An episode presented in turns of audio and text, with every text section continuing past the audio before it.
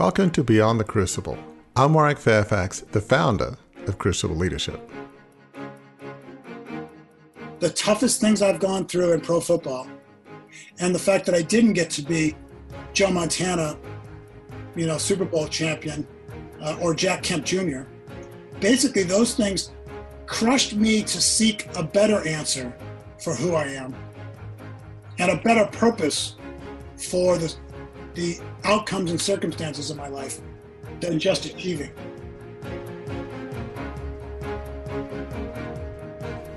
A better purpose than just achieving. That's the goal we exhort listeners to every week on this show, as we offer insight and inspiration for you to lead a life of significance. It's not an easy journey, and it can be particularly difficult when you grow up feeling like you've got really, really big shoes to fill. Hi, I'm Gary Schneeberger, the co host of the show and the communications director for Crucible Leadership. Today's guest is someone who knows the reality of what I just described really well. Jeff Kemp is the son of American Football League champion and MVP Jack Kemp. The American Football League's the old AFL. And Jack Kemp didn't just leave a legacy on the football field. He left one in public service and in politics too, as a cabinet secretary, presidential candidate, and vice presidential nominee. His son Jeff's achievements on the gridiron were no match for his dad's. In his more than a decade in the NFL, Jeff Kemp was rarely a starter and more than once released, traded, passed over. But as he explains in this conversation with Warwick, he weathered the blitzes on and off the field to find his true purpose, helping others huddle up to build stronger marriages, more faith filled lives, and deeper relationships at home and at the office. Well, Jeff, thank you so much for being here. Uh, I loved reading your book, uh, Facing the Blitz. Definitely found some common themes, you know, different language uh, in terms of as we talk about bouncing back from crucibles, and as you talk about just overcoming blitzes, uh, thinking differently. So love that whole theme. It's funny when typically when we have a guest on, we we often ask them, "Tell us about your family." Well, you've got one impressive family. Obviously, you and Stacy and your you know, three boys, uh, but just you have an, a pretty a very famous dad, Jack Kemp, who even in Australia, I mean, I'd heard of him there, and I've you know lived in the U.S. since the early '90s. And as I was refreshing my memory about your dad, I could relate because I come from a prominent family in Australia, five generations of very prominent people, of which I'm uh, uh, not in their league at all of any of the five that came before me, which we can talk about in a bit if it's helpful. But um, I'd just love to hear your perspective because, uh, you know, a lot of people will know about Jack Kemp, but just to refresh people's memory, okay. kind of looking it up here. Um, obviously, I knew a lot of this, but uh, your dad, as you know, uh, played 13 seasons in pro football. One, he was AFC uh, quarterback of the winning team in 64, 65, I guess before the merger happened, and Super Bowl. Uh, represented Buffalo for nine terms in Congress housing secretary under President George H.W. Bush. Bob Dole's running mate for vice president in, in 96 ran for Republican uh, nomination in, in 88. That's some huge shoes to fill. So, talk about growing up as the son of uh, of Jack Kemp when you're trying to find your own way in life and identity. And I mean, that's, you know, everybody loved Jack Kemp. Everybody admired him, irrespective of what side of the aisle they're on. So, Talk a bit about how it was like growing up in that kind of family. I'm actually looking through my phone to find a picture of this, uh, since there may be some folks who don't remember uh, Jack. But uh, I'll, I'll give you a picture. I just found some. Here's one of Dad and me on after a Rams game. Oh wow! Came out to all my games awesome. in California. Um, I never would have made it in pro football without his encouragement. I was a starter one time out of 20 years at the beginning of the season in my whole life. Okay, one time out of 20 seasons. I was a backup most of the time, but I still made it 11 years in the NFL because I had this voice in my head saying, You're a Kemp, be a leader. You're a Kemp, be a leader. Your day, day's going to come. I believe in you. It's going to happen. God has a plan. You're in your right place. Hey, you played great today. Dad, I didn't even get in the game. Oh, I know. I warming up. You're really throwing well. That's the kind of dad I had. Let me show you another picture. Here's me on the airplane, the Buffalo Bills team flight with my dad sitting in his lap. How old are you there? Like about four or yeah, something? Four or five. We didn't get to go on the yeah. flights normally. I might have just jumped on the plane, gotten to sit down, and then take off. I don't know. Yeah. But we really were blessed in a huge way. Here's a picture of me as the little towhead and my dad. Can you do you know that other guy in the picture with him? Yeah, Ronald Reagan. Wow, my wow. gosh, that's uh your, your dad looks young there. Was that before Reagan was president? Oh yeah, was, that, he was um, governor. My dad worked for Reagan in, in California in the off season. Right when he was governor of California. 1967. Okay. Yeah. Off season, we moved out there for three months. Let me give you the family thing because you wisely yeah. and graciously opened this interview by asking me the question about who am I and who am I related to, and. Mm-hmm I think you and I both know quite well from experience from families of achievement. We are not our pedigree. We are not our performance. We are not our bank account. We are not our title. Mm-hmm. We aren't our job. Mm-hmm. We aren't all the stuff we accomplish. We are amazing, beloved creatures of God who He created. And we have the opportunity for a relationship, or we can skip out on that, which many people in the world do. And secondly, we're the son or daughter of a man and woman uh, we're the sister or brother of people. Relationships are what shape us. Today, I'm the husband of Stacy. I'm the father of four sons, not three. Um, oh. okay. and, and, and I have four daughters in law and five grandkids. So my identity is related to family, both spiritual family, which is way better than performing, because I promise you, football players get cut and then they would lose their identity if they were football players. And uh, I don't lose my identity as Stacy's husband. I don't lose my identity as a, a son that God loves. Or ever will I lose my identity as Jack and Joanne's son. The interesting thing about that is, as good as my dad was at encouraging and loving unconditionally and not making it about me being first string or anything like that, I put my own pressure on myself that I was mm. going to be a great leader like my dad told me I would be. And I figured a great leader must be an all pro quarterback in the NFL and win championships and then become a great speaker and then become a statesman and run for president by the time you're 50 years old. That's kind of hard to live up to all that. and he didn't put all that on me, Warwick. Gary, he didn't put pressure on me for that. But we humans are insecure and we're driven to feel good about ourselves and we want to be popular. And so I put my own pressure on myself that I got to really rise and achieve a lot. And uh, I didn't get to go to University of Southern California or Stanford or Notre Dame. Best college I could go to for football was Dartmouth. Now it happened to be great for academics, so it opened two pathways. But my mom was the really encouraging, personal, relational, faith expressing force in the family. My dad was the hyper encouraging, best encourager I've ever known in the world, visionary, uh, championing, uh, vision casting, optimistic, big picture faith. But he didn't really have the transparency and vulnerability and, and honesty and sharing his weaknesses and stuff like that. So I didn't really pick that up from from my dad as much as from my mom, and, and mostly I picked up that from uh, my relationship with God during the years I played pro football, and my wife, who she's got a fabulous, cool, committed relationship to, to God, and she helps me be a better person. Although she's kind of like sandpaper, she keeps rubbing off the spots of me that are uh, a little bit obnoxious.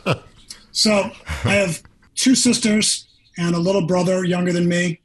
I was the oldest. I married Stacy. My um, I met her my first summer in California as a free agent with the Rams, and then we got married right after our second season. She's the only girl I dated out there. We knew God brought us together. We have incredibly different personalities in every single way except dominant leadership. She's a 99 dominant leader, and I'm a 97, which bugs me because I'm competitive and she beat me, darn it. so we got right. two totally different people this introvert, organized, disciplined, black and white, right and wrong, sequential person, and then there's me, the opposite of all that. And, and, I'm the feeler and she's the thinker. It's kind of like I'm the girl in the equation and she's the guy, but we're dominant leaders. So our marriage has had a lot of friction, but great commitment. And that has reshaped us both. It's made us turn to God because we needed some help to keep us glued together that we couldn't have done on our own. And we've turned to mentors, coaching, conferences, classes, books, and then we ended up helping other couples because we needed so much help. So that's that's the journey. Yeah, um, yeah, yeah, yeah. A great family, a dad with a big pedigree, and I I finally figured out that I don't need to be a famous success. I just need to be faithful. And right, you, you don't need to be Jack Kemp. I don't need to be Jack Kemp. Being, be be, Jeff. Be, being Jeff Kemp is fine. Yep. You know, it's interesting.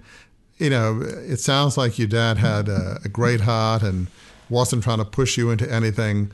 But as you say, when he's saying, you know, being a Kemp means being a leader. I know you can do it. You did great. You, you can be all that you all that you want to be. Exactly. He might not have meant that, but you could interpret that as being okay. So if I'm not a starting quarterback and win a Super Bowl and at least be a member of Congress, maybe a senator. Yeah, come on. I'm not being a Kemp. I'm not being a leader. I think that, I think probably read, wasn't what he right. intended. I filled in all the blanks and I exaggerated it and created a higher expectation for myself even than he set out. But it was natural that I did so because he was so hyper encouraging and leadership to him was, you know, let's work with Reagan to cut a tax rate and energize the whole world economy. Uh, right. Let's win two championships in a row with the Buffalo Bills. You know, that was the benchmark. Right. It's funny. Do you ever think of saying, "Dad, I love your encouraging. Can you dial it down a little bit?"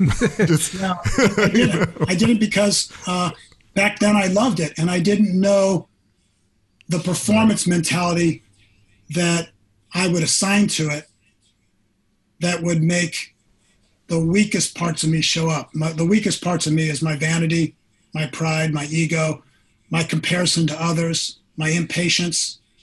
But at the same time, that journey of seeing all that stuff and end up ending up a backup quarterback usually, getting traded, getting cut, getting booed in my big opportunity with the Seahawks in 1988 when I thought my career was going to flourish and take off, and it happened exactly the opposite. All of those things, the crucible, okay? I, I don't think you understand Warwick, but the real word is blitz. You're supposed to call those things blitzes. I don't know where you came up with this, you know, melting the gold and silver crucible. Yeah, no, blitzes. Blitz, these yeah, are blitzes. They're not just danger. They are, what are they? they're blitzes. They're, but beyond danger, they're also what? Uh, opportunity. Painful? Opportunity. Right, right, right. Sorry, I, I knew what you said. That's yeah, what yeah. a crisis is. Well, and, and I love that. It's uh, just parenthetically, one of the things you have in your book is um, these uh, the two Chinese characters yeah. saying that Chinese character for crisis combines danger and opportunity. Yeah, show us the That's picture. fascinating that a crisis can be both. I love that. Do you have the picture right there? Can you show it? Yeah, uh, I'll try. Oh, uh, see if I can. Uh, there it is. It's simple. people see that? Okay, at least so. It's uh, two Chinese symbols. Uh, yep. That's the that, so, that is the way in Chinese they represent the yeah. word and concept crisis. And the crucible right. is a crisis. The blitz is a crisis. It's not just danger; it's also opportunity. What I was saying was the toughest things I've gone through in pro football, and the fact that I didn't get to be Joe Montana you know, Super Bowl champion, uh, or Jack Kemp Jr. Basically, those things crushed me to seek a better answer for who I am mm. and a better purpose for the the outcomes and circumstances of my life than just achieving. Yeah, I want to focus here in a second on sort of one key crucible you talk about. I think it was the 88 49 Seahawks game, but just some you know listeners will know, but I think it's at a helpful you know, I couldn't have grown up in a more different background. I'm not particularly athletic. I'm not terrible, but you know, in Australia, at least in Sydney, we play rugby, and most of the rest of the country they play Aussie rules, which they call footy there, which you kind of got to be uh, basically the size of a um, basketball player, but uh, you know maybe with the strength of a football player. Yeah, it's, it's a great sport. A strange, uh, and you got to be very fast. So, um, but uh, yeah, I mean, as listeners will know, I grew up in a large family media business. I was the fifth generation um, that was started by a very strong person of faith, as strong a businessman for Christ as I think I've ever heard of. He founded a great business, a wonderful husband, great dad. His employees loved him, elder at church. Every aspect of his life wow. was done well. Yeah. So that is sort of an amazing, that the benchmark there is really high. And, and then succeeding generations, faith wasn't quite as important, but by way of comparison, um, my dad was knighted. He had the same name as I, I do. He was Sir Warwick Fairfax. There were three knighthoods in a row. And this kind of knighthood, you have to earn it. So it's not quite like being three Super Bowl champions in a row, but it's a little bit like somebody that's achieved greatness and prominence three in a row. And obviously, you know, I wasn't knighted. They don't do that anymore. It's a bit too uh, English royal family these days, and I wouldn't have earned it. But they were all greatly admired and respected by the community. Uh, my dad oversaw a company going from one newspaper or a few newspapers to TV, you know, radio, magazines, a huge company. And what did I do? I was the Fairfax that kind of destroyed 150 years of, of family history. And so, you know, my Wikipedia entry, and I do have one, it's the young, hot headed kid that could have had it all and blew it. It's kind of like, you know, through the, uh, the game losing interception in the big game. You know, that's, you know, what you're forever remembered for. So, yeah, I get the whole, for me, my identity can't be in just being a Fairfax because, right. you know, I, I can't compete with the legacy of five generations of, of great, great men. So I kind of get it on one level, even though we're very different. But talk a bit about one of the key points in your career was that 49ers Seahawks game where you're playing for the Seahawks and okay. yeah, you know that I, I love that incident in, in the book. I mean, you know, you you throw into your buddy Steve Largent and he somehow it. he drops yeah. a pass. I'll, I'll, yeah, I'll set it up this that? way. I, I had uh, five years with the Rams as a free agent. wasn't even supposed to make it. Started for them in '84. Took us to the playoffs. They wanted someone more flashy and pedigreed maybe taller. And so they got someone new. And then I got traded to the Niners. And that looked like a dead end. Be stuck behind Joe Montana your whole career. But he got hurt right away. And I got coached by Bill Walsh and Mike Holmgren, got to throw to Jerry Rice, and had the best season of my life in 86. And we went to the playoffs, but I was hurt. Montana got better. Uh, they brought in Steve Young, and somehow I didn't beat out those two Hall of Famers. Uh, yeah. Hmm. Anyway, so they traded me. They said, "Thanks, Jeff. You helped us get to the playoffs, but we don't need you." Traded me to Seattle. So I was on the rise. I was getting good in my career, and uh, I spent a year on the bench backing up David Krieg, and then I had the chance to start after an injury of his in '88, and we were playing the Niners uh, in Seattle. And I had prepared so well. I was so hyper disciplined on that week uh, to know my game plan, to throw extra passes after practice. And I was very confident. I was spiritually really plugged in to make sure that I gave God everything so he might bless me. He doesn't work like that. He's not a rabbit, but, but I, I, was uh, covering all my bases. And uh, I, walked out of the pregame meal on Sunday morning, four hours before the game, and a, a coach put his arm around me, an offensive coach. And this is kind of rare, this level of encouragement. And he said, Jeff, I just want to let you know, look in me in the eyes. I've been waiting for the day that you would be the Seahawk quarterback. This is going to be awesome. That was hmm. as big an encouragement as my dad had given me, right? And I, I felt so validated, so valued, so encouraged, so pumped. I was ready to have the world's best game, lead us to victory, take us to the playoffs, you know, win a Super Bowl, and really launch my career. It wasn't pure ambition, but it was adrenaline to be the best you can be. And this was the moment, it was coming anyway, the game started, and the first pass of the game was to Steve Largent. I, I hit him perfectly between two defenders on a slant route, and he dropped it. Steve Largent, Hall of Fame, unbelievable. The guy's perfect. He drops the ball on my first pass to him in my, my big game, and I'm and, and, and he's a good friend of yours. He's too, a really good right? friend of mine. Yeah, we're super close. and uh, after that, Steve didn't make any mistakes, but the game did not go well for the Seahawks. Uh, we were getting beat on defense and on offense. I was playing very, very poorly. Nothing was really open, nothing was working. And uh, gosh, I had only four completions in the first half. And three of them were to the 49ers, not my team. oh, no. Oh, no. I, would thrown two corner routes that were intercepted and a Hail Mary at the end of the half that was intercepted. And I walked off the field expecting to get benched because this is pro football, not, you know, Pop Warner. And they pay you to play well, and I wasn't. But I had a, a clear idea of one of the reasons for the interceptions was they were stymieing our tight end. He wasn't getting down the middle. They were killing him at the line of scrimmage, blocking him.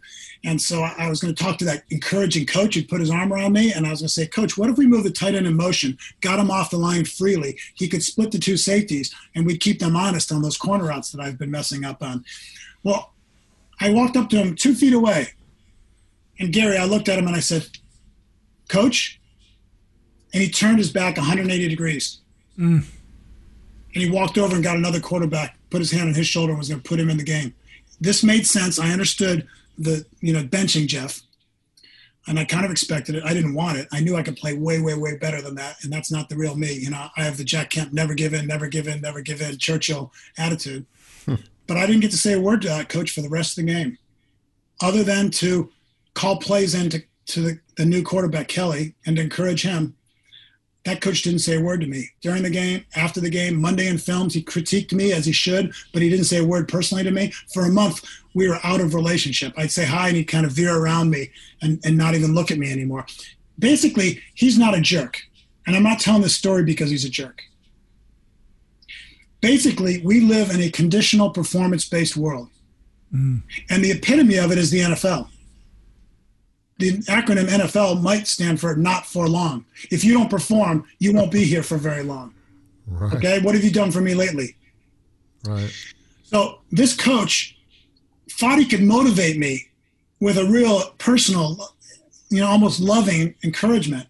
And I feel like he probably meant a lot of it. But the minute I didn't perform and let him down, he was on to the next hope.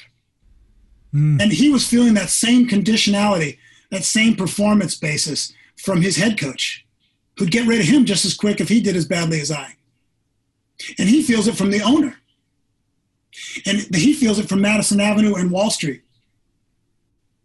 And, and this conditional performance based value system that I got caught up in uh, and benched from first string to third string in one half, my big shot with the Seahawks was gone. I hardly got in the field for a number of years until 1991, my last season, when I got to play again. Um, all this was gone in a matter of seconds because Did of this feel like this feel like a turning point that game. Uh, it was a turning point in my career in Seattle for the negative. There'd been yeah. a lot of expectations and hope, and I had a lot of confidence.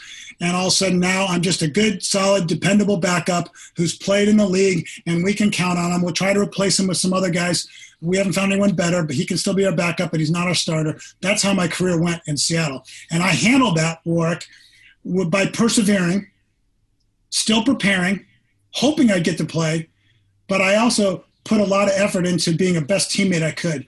And I helped as many guys on the team as I could be good athletes, and I helped them be better husbands and better men and better dads. Steve Largent and I and Eugene Robinson led the team um, chapel and the Bible study my wife and I invited couples over to our house, dating couples and married couples, to learn about marriage and relationships because we were learning about it. And then I used the off seasons uh, to invest in the community to make the world better, the way you talk about using crucibles sure. to get yeah. an other centered purpose to make the world better. And yeah. I started doing that kind of thing. And that's what set me up for post football, having a mission to strengthen fatherhood, marriage, and families. So, yeah, it was a turning point.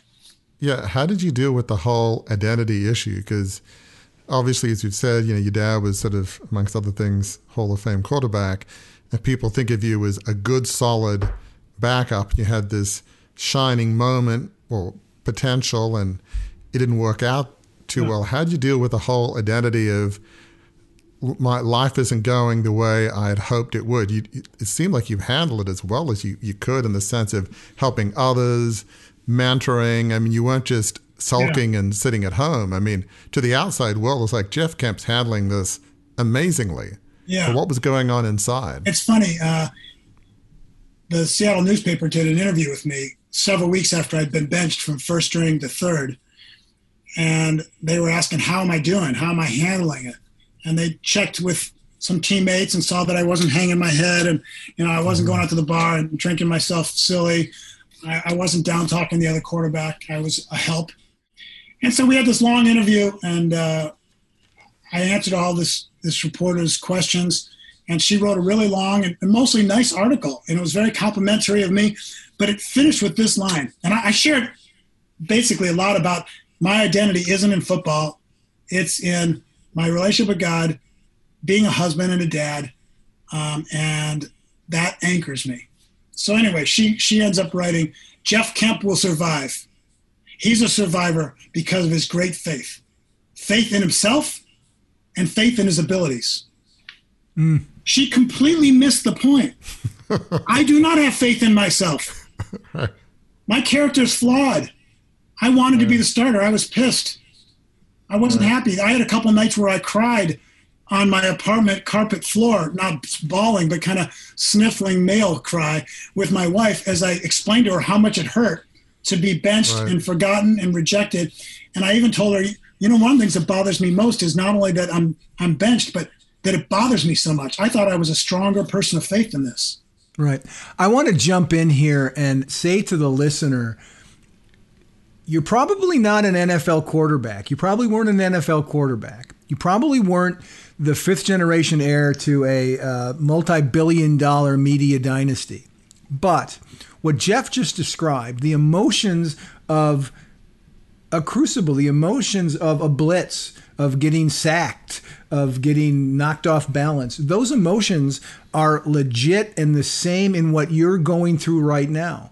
And Warwick, I know you've talked before. I mean, having editorial cartoons you know done about you after the takeover failed. That was an emotionally trying time and that's a real thing for anybody who goes through any crucible of any stripe. Oh, fair? oh, absolutely. It's funny um, thanks gary. Yeah. i mean obviously jeff you wouldn't be familiar with it but you never want to have editorial cartoons done on you. I mean there was one that says how do you start a small business? Give warwick fairfax a big one. I mean there mm. was some uh, Another one had me of uh, looking like sort of Genghis Khan, sort of, sort of Mongol kind of raiders, and here's you know young Warwick uh, destroying what took 150 years to build, and it was uh, pretty brutal. So yeah, for me, um, yeah, I had you know become a believer before this whole takeover thing, but feeling like I'd let down my dad and my great great grandfather John Fairfax, who founded it, and you know uh, caused turmoil for a few thousand employees, and um, certainly wasn't uh, some family members were unhappy with me. It was like I was pretty down for most of the night. He said, like, how could I have been so stupid? I have an Oxford degree, but I also have a Harvard MBA. In theory, I'm, I should not be that dumb in business. That's your problem. You went to Harvard instead of Harvard. there you go. Yeah, if, it all traces back to that huge mistake. If I'd gone to Dartmouth's Tuck School of Business, life would have been better. Absolutely. But, hey, let me say this right now, Gary. Please. You teed it up. Warwick, you've felt it, and every person out there has been blitzed. Right. They've been cut. They've been rejected. They went to junior high. They know what it's like to be on the losing end of that conditional performance based value system, making fun of your pimples or your size or your voice or whatever. Everyone goes through crucibles. Yep. I want to remind people, you want to remind people, Gary wants to remind people, you are not alone. Others have been in it before. And the worst thing you can do is hide your emotions from other people, hide your pain, drown it or, and self medicate it or pretend it didn't happen the, the worst thing you can do is say, I'm a victim. It's all about other people. Because you'll never grow if you don't look at what your part in it was, which it wasn't, I'm the worst guy in the world, I deserved to be benched, or I. I, I deserve to have cartoons against me. No, but you know what? There's lessons that I learned. And you have to accept your own personal responsibility. Maybe it was a divorce you went through. You've been thinking it was 90% her. Your math is probably off. okay. Maybe you were cut or sacked or benched or fired by some company and you think that was the worst manager, the worst CEO ever. Maybe they weren't that perfect, but there might be something you can learn. Absolutely. So all I'm saying is embrace the crucible. embrace the blitz, get honest with God and honest with other people about it, and learn everything you can about yourself and what life is truly about. Because your life is not about your win loss record, your statistics, your bank account, the applause of the world, how many Twitter followers you have. That is pretty much a bunch of BS, and it'll take you down a wrong road. You'll lose your identity. Living for image and living to gain and earn your identity is a very losing equation. I'd say explore everything you can learn about the blitz you've gone through, the crucible you're in, share openly with a few trusted mentors and people, and then find out if there's a possible solution by a relationship with God who loves you unconditionally and actually uses blitz and crucibles to turn bad things to good. In fact, all of history, Warwick, I think, hinges on one, one date the date that God came to earth in the person of a man. And he told everyone, I am going to die on a cross and I'll be buried and gone for three days, but then I'm going to raise from the dead. And 500 people saw him because he actually did it. There's no religious leader or person in history who's done this. And then he went back to his father in heaven and said, I will return again. Well, basically, no one had a career that looked as good as Jesus's and turned out as bad as his. His number one guy, the treasurer, betrayed him. Right. Okay. His new number one guy, Peter, he denied him three times. Right. Every one of the guys scattered. They couldn't even stay awake with him and pray with him in that garden the night before he was going to get killed.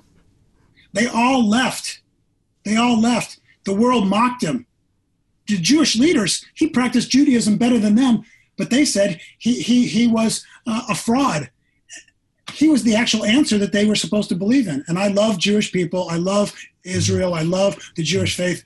My Christian faith is stemming from Judaism. It's the same mm-hmm. God. I just believe the Messiah has come. And that is kind of God's plan was to take a blitz in Jesus, make it look terrible, and then turn it around for good. Absolutely. That's God's formula. Look at all the Bible stories. That guy Joseph, man, there was a dude named Lazarus who Jesus was supposed to heal, but he let him die and stay in the tomb four days so that he could actually prove that he gives life instead of just heal sicknesses. So Absolutely. blitz are God's way. I'd say turn to God, be honest, and let your blitz become God's blessing. Yeah, I mean, you. I want to shift to uh, lift here in a moment, which you know we'll unpack, well you'll unpack, but I just want listeners to hear what Jeff is saying. You said a number of profound things. Is take responsibility for what happened in your blitz or your crucible. And yeah, I spent a lot of years, in fact, a lot of the book that'll come out next year on crucible leadership talks about that, thinking, you know, I, I was on this crusade, you know, restore the company to the ideals of the founder, have it be well run. I was so convinced in the mission, even though it was more an inherited one, that I wasn't really listening to advice. Though I had, uh, very biblical actually. Um, I had good advisors and bad advisors. I listened to the bad ones and ignored the good ones. In fact, there's a Bible story, uh, Rehoboam, who was the son of Solomon, and uh, he could have listened to his dad's advisors. Solomon was meant to be the wisest person that ever lived. He ignored his dad's advisors and he went with his buddies, his, his young guys. He said, young Yeah, you know, persecute people, you know, do whatever it takes, and led to the split of Israel and um, bad things happened from there. You know so Warren, absolutely, that, that principle is yeah. even though you were um, well educated and you had noble goals, mm-hmm. at the root, wouldn't you say the problem probably was the the hinge point between pride and humility? Well, yeah, and it was also as I talk about, I was living not even my dad's vision, the founder's vision. In your world, to be like trying to be Jack Kemp. Well, I was trying to be John Fairfax, the founder. But yeah, yeah, I mean, taking responsibility, and then, as you put it, I mean, similar for me. You know, even though I was a believer, I had to learn that God loved me unconditionally. He didn't need Fairfax Media and all of that. If he'd wanted to work out, he would have, despite my mistakes. So that sense of God's unconditional love was the key point of me coming back. But I, I want to transition here a bit because I want to make sure I get to the, some of these key principles in your book. I love this phrase, lift, that Life is for Transformation that I think you mentioned that your dad modeled and, and preached. And then yeah. you've got these three, I guess, um, pillars in your book of take a long term view, be willing to change, reach out to others. So talk about just those three concepts and how it's sort of anchored in this whole concept of lift of life is for transformation. Yeah. So, uh, Bill Bennett, who worked with Dad in the cabinet for President Bush, uh, the first President Bush, uh, described Dad after he passed away as lift. Wherever he went, whatever the issue, whatever the audience, no matter the situation, Jack Kemp brought lift. A sunny, optimistic disposition that we can make the world better. We can turn bad to good. That's the way he was with me. But I agree with that sentiment, and I love the word lift, kind of like the the aerodynamics of a wing that takes a plane up in the air um, when it's moving, but not when it's not moving.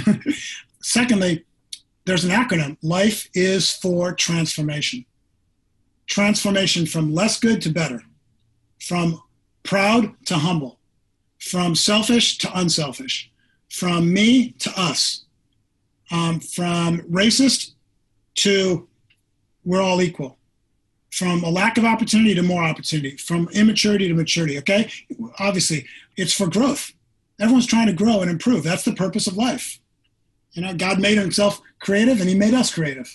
But that means we should transform things to be better. Well, blitzes and crucibles are great examples of things that need to transform from not so good. COVID, I didn't want it to go this way. I didn't want to lose all my speeches and not have any men's conferences for this whole last seven months. Oh. I didn't want that. But guess what? There are other opportunities that I found in the midst of it that have been improvements in my life, in my marriage, in my relationship with God, in my content creating, in my coaching of leaders. I've started coaching CEOs, and they might reach many people versus the audience I wanted to. So, here's three strategies for facing your crucibles and facing your blitzes, your troubles and trials and problems and unexpected stuff you didn't want to have happen. The first, take a long term view, not a short term view. Now, you and I have been changed and have found a, a lifelong centering relationship with God through the person of Jesus. And so our long term is eternity, right? This life is pretty cool. There's a lot of good stuff, but we know it's jacked up and imperfect. There's a paradise coming forever and ever and ever and ever and ever. That sounds pretty cool. That's God's kingdom. If you take that long term view, you're really going to make good decisions. If you just take a 10 or 20 year future vision, you might not yell at your wife quite so much, go have an affair, and say, screw this marriage and blow up your family because you're thinking, no, I think grandma and grandpa together would be better for our grandkids than splitting up. Long term view. Begin with the end in mind, Stephen Covey. Number two, you got to humble yourself instead of being proud.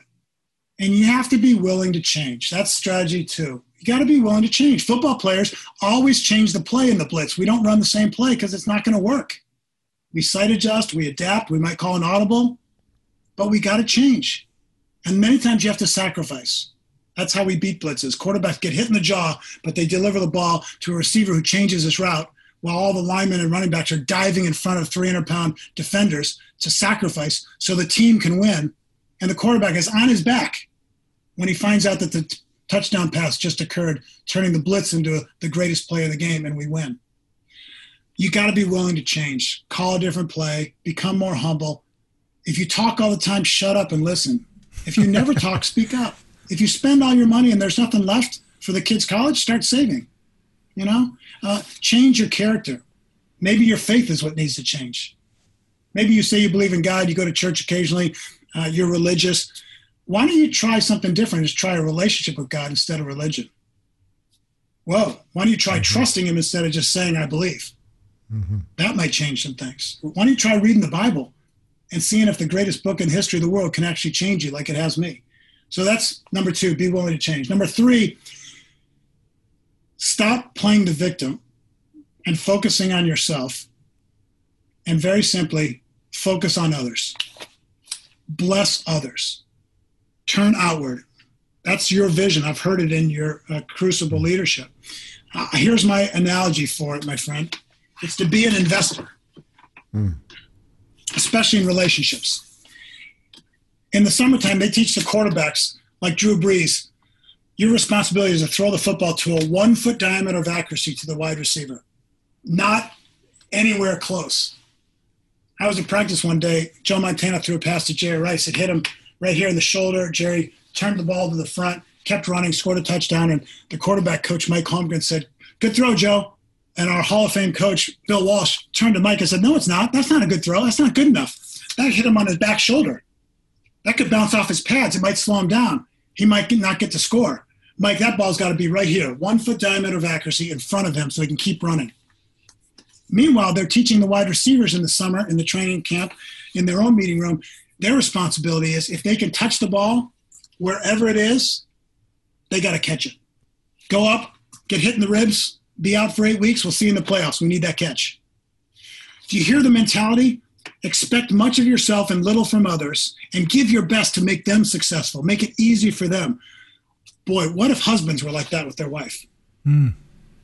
What if wives were like that with their husband? You know, all husbands really need is a little bit of respect.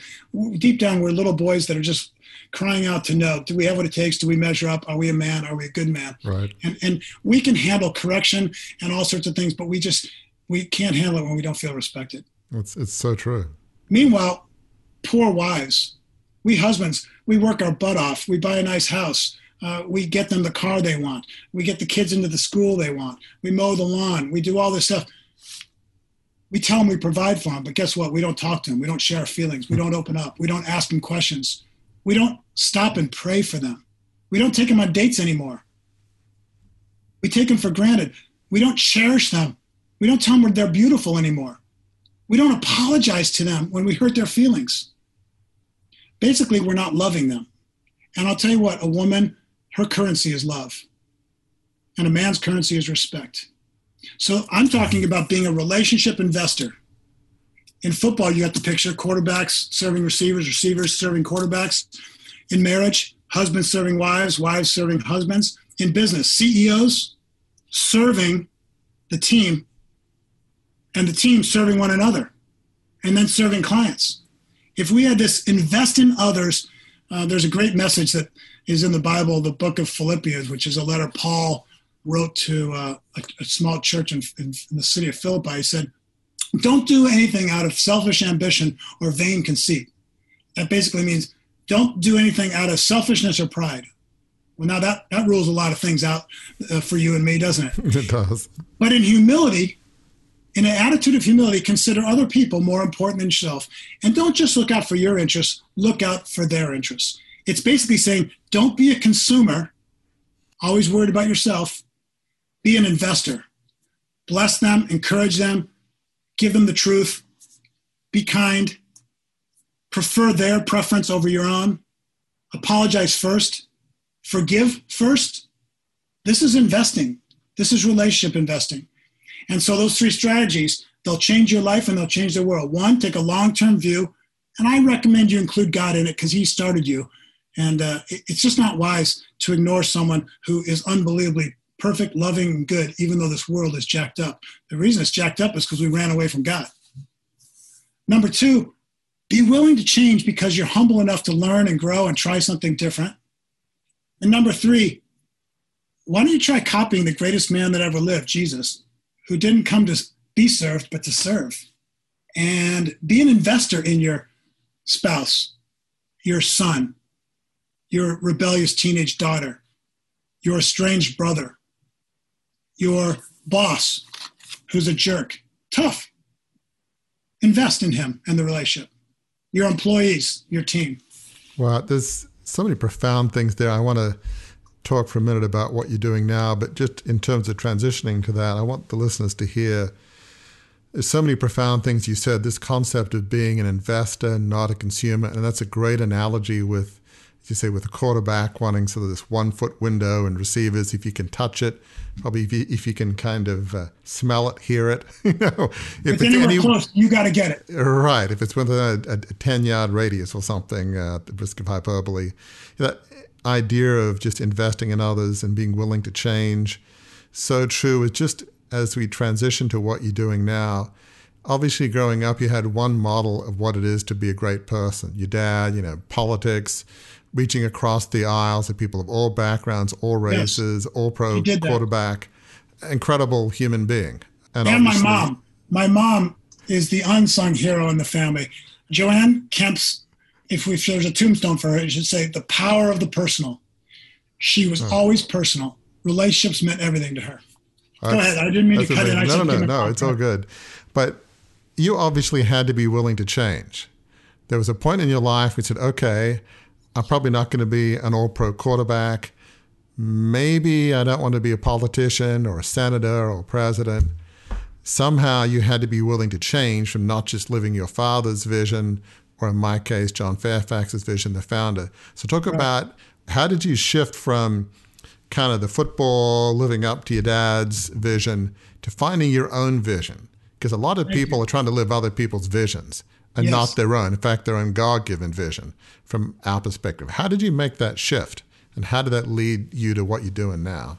Boy, I'll give a little bit of the story, but the principle that I'd like people to go away with is you know what? If you really want your ideal purpose and vision and mission and calling and role, go consult the owner's manual and talk to God. Let Him define it for you. The culture is jacked up. Your ego is jacked up. Sometimes our advisors are jacked up, as you found out. So go on a journey spiritually and ask the Father, your Father, what he thinks. But here's how it happened for me.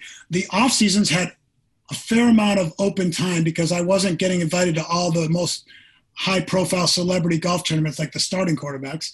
And uh, so I wanted to use the off season uh, to serve in the community and I was on a board of directors of something called Pro Athletes Outreach. I learned how to be on an executive committee, how to be on a board. I learned about budgets. I learned about strategy. I cared about ministry. We gave money to Christian charities, and we learned about some of the work that they did. Focus on the family was one of them. Family life was another. And we did stuff in our home to help others, okay? So all of that gave me a vision for helping others, and I loved working in the inner city with kids. And I realized that I can't save the world, and I can't even save that many kids, but I maybe can I can impact a family that'll impact a kid. So that's kind of why I had a vision to go upstream and strengthen marriage and fatherhood because that can touch a lot of kids. And I'd like to prevent problems more so than just being the band aid, which is not a fair way to say what loving kids is all about. That's not just a band aid, but you know what I mean. You got to prevent the breakup of the family, not just try to pick up the pieces. So that was in my head. But in 92, right after my really good year with the Eagles, and I signed a big contract, thought I was going to extend my career for a few years. I was the last guy cut, came home. No one signed me around the league for four weeks. And I was pretty upset. My prayers weren't being answered that I get a new team. And uh, when the Seahawks had a quarterback get hurt, and I called the coach to say, I'm in town, please sign me. I was sure this was the answer to my prayer. He left a message and said, Sorry, we're going to sign someone else. Good luck, click. And I went out to the front door and despite all this faith and maturity that I've been telling you about, I slammed the door, sat on my front step of my nice home in America, uh, Redmond, Washington, and I started having a pity party. And I said, This isn't fair. This isn't right. God, this stinks. I'm not going to pray. I'm just going to sit here and feel this stinking pain. And I did. I started feeling the pain. This isn't fair. Why am I getting rejected, cut after I've served well and been a good teammate? Um, I just want to finish, you know, positively. Well, my wife came out, Stacy, and we'd been married uh, 10 years by that point. And she said, Oh, Jeff, I can't imagine how much this hurts. But I just want to encourage you. We've been through tough things, and God's always been there. He's always cared for us, and He's always had a, a good purpose come out of it. She kind of articulated this principle. And I said, I know that. I'm looking up. I just want to, I know that. Don't tell me that. I just want to finish football with some dignity in her head, she thought maybe he needs some tough love, not the soft stuff. So she very gently said, You know, as I recall, when, when Jesus Christ walked this earth and he left, he didn't get any dignity. Maybe mm. you need to let go of that desire. Whoa. That was like a barb into my heart. Oh my gosh. And I looked at her in all my marriage, conference speaking, maturity as a husband, and I said, Maybe you need to go inside. she went inside, left me alone, and then uh, I think it was God that started speaking to me. And I had the worst moment of my life. This is prior to my dad's cancer and losing him, prior to a nonprofit that I ran, uh, getting so behind in money that I had to fire myself. Those two things hurt. But this was the worst crisis blitz I'd ever had, losing my career at age 32 and having the bottom drop out, realizing more of my identity was wrapped up in it than I'd ever thought. So in a matter of seconds, I, I thought about what she said about Jesus, and I started to realize, oh my gosh, what unbelievable unconditional, courageous love He's shown for me. He forgave all my sin. He adopted me. He said I can go to heaven, paradise forever. And he's given me this great wife, except for what she just said, and these, these three healthy kids. 11, 11 years of pro football. I didn't deserve any of this. I was a free agent out of Dartmouth. I was a 50 to 1 odds guy. I am whining, wanting more. What a schmuck I am. Most of all, God loves me, and I'm his son. And I started to cry tears of gratitude and joy. And the worst moment of my life became the best spiritual moment. And here's where I get the answer to your question. I heard in my thoughts, in my heart, these words that were penned somewhere by the Apostle Paul forget what lies behind and press on to what lies ahead. One of my and favorite right there. Thought, oh my that. gosh, football was great. It was a gift. Use it as a platform, step out of that and go into strengthening fatherhood, marriage, and families and that's when I began my career search. I thought about corporate speaking, motivational training, a couple different things, but it was pretty clear that this calling to strengthen families was key in my life. And that's what I started doing right away. And it's only morphed into focusing more and more on men and husbands, and then leaders who can shape the team and the culture as a way to reach the next generation because that's kind of where my stories fit well with leaders and with men. And then my wife and I do marriage conferences. That's awesome. Well, you have a very clear vision, a clear mission. I know your dad's been gone quite a long time now.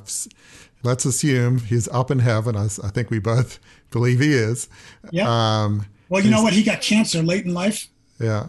And cancer had a blessing in that it finally brought him to his knees and slowed him down and made him realize that the forgiveness of Jesus and the grace of Jesus can cover anything you ever do wrong. And I don't think he ever really understood that before. It was more metaphysical, more of a belief. I understand. Uh, more of a church thing. He could say it, but he didn't feel it in his heart. And I think cancer was used by God as a blitz to draw my dad into that personal relationship. So I know that he's yeah. with God, with Jesus in so heaven. As he's looking down at you and your life of what you've done and what you're doing now for marriages and um, men and kids, what do you think he would say about your vision and how you're seeking to live his construct of lift of life is for, for transformation? What do you think he would say about the man you are now and what you're doing in your ministry and all? Well, my dad did a good job with Jennifer and Judith and, and Jimmy and I of showing his pride, showing his love, kissing us, affection, hugs, approval. He'd brag about us and tell all sorts of stories in his speeches about his kids. But I know that he was particularly pleased at our faith and particularly pleased at my marriage and my fathering. And I think he was really proud and he was a financial investor in our nonprofit work to strengthen families. And so he believed in it. But I think he probably, with all the new insight he has up in heaven, he'd probably say, You were a really good Kemp, but way more importantly, I think you understood that you were a child and a son of the king and the perfect father, and you've really been a good ambassador for him. And I'm proud of that. And more importantly, God's proud of that. And uh, I, I really am thankful for the fact that you let God get a hold of your life and you let him use you to show others that God is love, that family is important, that marriage matters, and that men should be humble servants, not cocky performers. So dad would be very happy, very proud, very complimentary. We've had our little debates and stuff. Sometimes he thinks I'm too intense, which is funny because he was pretty intense. now that's funny. yeah, but I, I can't wait to be with my dad again. That, well, that'll be awesome. That's great. I mean, and as we kind of wrap up here, for me, um, my dad was a bit more, um, yeah, I have more of an evangelical faith. His faith was a bit more ecumenical. But um, when I look at uh, him, certainly the founder of the company, John Fairfax, yeah, I didn't do the whole newspaper business deal. It wasn't my vision. But in terms of how he led his life as a father, as a husband, the way he treated other people. Those elements, yeah, I mean, to the degree I can, I, you know, want to emulate that. And I know you the same way. So you know, we don't have we don't have to copy the, the vision of our fathers or ancestors, but those who are believers, uh, there are certain things we can copy: how they treat people, how they treat their wives and kids, and um, yeah, that's really uh, you know what it's all about. Not how much yeah, you man. achieve or your bank account or or you know how many books you sell or how many people listen to your speeches. I mean, that's all like dust. Uh, compared to what's really important. So um, yeah, it's it's always good to remember. Mother Teresa said that her definition of success is being faithful. Yeah, and absolutely. Faithful means you take the gifts that God gives you, and you steward them as if they belong to Him, and you're just taking great care of them. And sometimes we're supposed to multiply them and let things get really big, but we're never supposed to do it in a way that skips over the relationship of the soul and person you're talking to at the moment. So if your business is pulling you away from your marriage and your kids, you're not being faithful. And if your ministry, Mr. Pastor or Mr. Churchy mm-hmm. guy, uh, is taking you away from humility and loving your wife and your kids or your spouse, that isn't necessarily being faithful. So I don't I don't need to be a superstar. No, it comes back to what you said earlier is is where is your identity? Is it in how many touchdowns you're scoring or how much, you know, where you are in your career, your bank account, or even in the world of church, how big your church is, you right. know? Um, it's, you know, is it in what you believe for us, our, our faith in Christ? For others, it may be some other uh, belief system, but, you know, is your identity and what you hold most dear in life, or is it about achievement? You know, success and achievement is okay, but you don't want to worship it. Oh, that's the, that's the point. Yeah, don't let anything, even good things, get in the way of loving God. And uh, I, I like the phrase: "Let's live from our identity, which we receive from God in relationships, rather than living for our identity to try to earn it." That's a losing equation. We can look at all the Hollywood and athlete and famous business people, celebrities. It hasn't worked out. That, that's them. a path to misery, not happiness. Yeah. Uh, we don't want to go there. So. This is the time in the show that I normally say it's time to land the plane. I've been waiting all episode to say no, it's not time to land the plane. It's the two minute warning. Um, and I would be uh, guilty of throwing an interception before the two minute warning, Jeff, if I did not give you the chance to tell our listeners how they can find out more about you and about the Jeff Kemp Group. Okay, thanks. First, let me say thank you to you, Gary. Great job and Warwick and uh, uh, uh, this concept of crucible leadership. I agree with it 100%. We're on the same page. And you're using your story in humility and you're lifting others. And I'm a believer. Jeff Kemp Team is my platform for public speaking, men's speaking, particularly conferences and retreats, where I bring faith and identity and purpose and relationships front and foremost. And then I do CEO soul coaching. I call it soul coaching. It's not just executive coaching, it's not just mentoring. It'll touch on strategy, it'll touch on team building. It may go very deep in those areas. And I have some experience to draw upon, but it's going to start with your identity, your soul, your relationships, both vertical relationships and horizontal relationships. Uh, and then it's going to address how do you receive guidance when everyone's saying you're the boss? Are you humble enough to get guidance from God and from others? Do you have friends? Are you protected or have you moved too far to where you're isolated, like many leaders become? Isolation has been America's problem. In, in some cases, COVID has made it worse. So, Jeff Kemp team is basically speaking, messaging, conferences. I put on some of my own men's retreats, but the real core is the CEO soul coaching. And how do they find you online? just go to the website, jeffkempteam.com. Okay. jeffkempteam.com.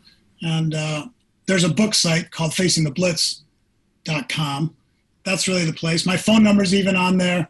I believe in relationship. If someone needs to get a hold of me, they can give me a call or send me an email. Awesome. Well, Warwick, any final question for Jeff?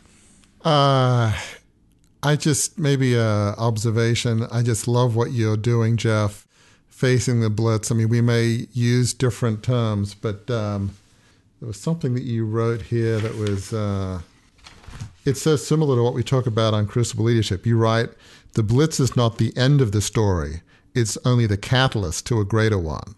Mm. I mean, we, we use almost the same words. You know, the crucible is not the end of the story, as Carrie will probably say here in a bit.